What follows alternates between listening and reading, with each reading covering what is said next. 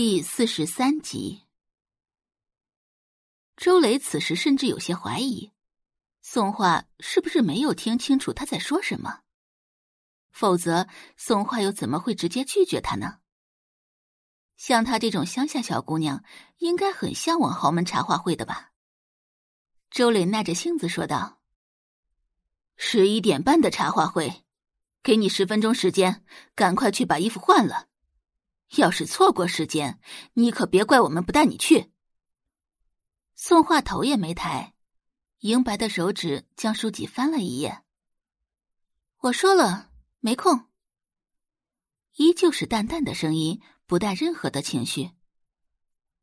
周磊微微蹙眉，眼底的厌恶之色越来越明显。这野丫头真是上不了台面。如果不是宋宝仪开口求情的话，他以为他能去那么高级的地方吗？可现在，宋画不但不知道感激宋宝仪，反而这么不识好歹。果然是龙生龙，凤生凤，老鼠的儿子会打洞。宋画的亲生父母肯定不是什么好东西，要不然怎么会生出这种东西来？周丽拿起那条连衣裙，哼。随便你，这次你不去，下次再有这样的场合，你也不用去了。周磊本以为有这句威胁，宋画或多或少会有些害怕，可宋画依旧是那副云淡风轻的模样，就像没有听见一样。野种就是野种。周磊气得不行，双手紧紧捏着裙子，临走前狠狠剜了宋画一眼。也是这一眼，周磊发现宋画手里拿着的书上的字，他竟然一个也不认识。不是英文，也不像韩文或日文。宋画一个乡下来的小村姑，能看得懂吗？真以为拿上一本外文书，就真的能跟宋宝仪一样了，精通四国语言，成为名扬江城的大才女？简直是做梦！周丽拿着连衣裙来到楼下。哎妈，你怎么又拿着裙子下来了？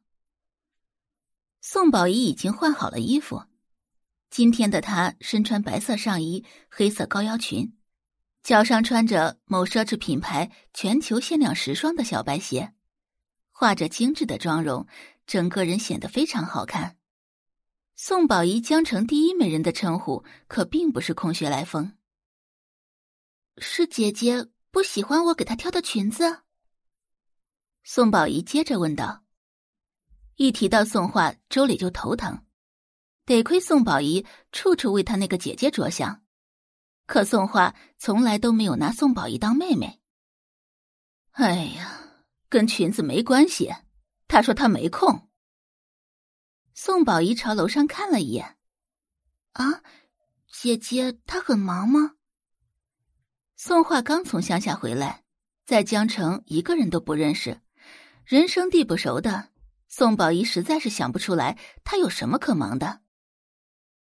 我刚上楼的时候看到他抱着本外文书，哼，装模作样的，也不怕闹笑话。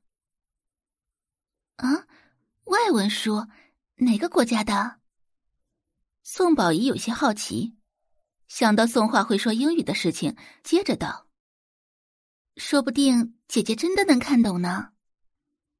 宋大龙发家于九十年代，本人并没有什么文化，所以他对读书人有一种盲目的崇拜，时常还学着文人附庸风雅，买了很多名家字画。家里出了宋宝仪这个大才女之后，他恨不得昭告天下，让所有人都知道他的女儿无所不能。于是乎，宋大龙就在客厅里安装了一大排书架，书架上满满当当的放的全部都是世界名著。几乎所有来宋家做客的人都知道宋宝仪博学多才。周磊指着书架上的其中一本书道：“好像就是这种文字。”宋宝仪转头看去，啊，这是古埃及文学。连他都研究不透的古埃及文字的奥秘，更别说是宋画了。看起来他还真是不懂装懂呢。真没想到宋画的虚荣心竟然这么重。他肯定是看到客厅的书架上有一本记录关于古埃及文字的书，所以才买了一本回来。可宋画难道不明白一个道理吗？东施效颦，蠢得可怜。感谢您的收听，去运用商店下载 Patreon 运用城市，在首页搜索海量有声书，或点击下方链接听更多小说等内容。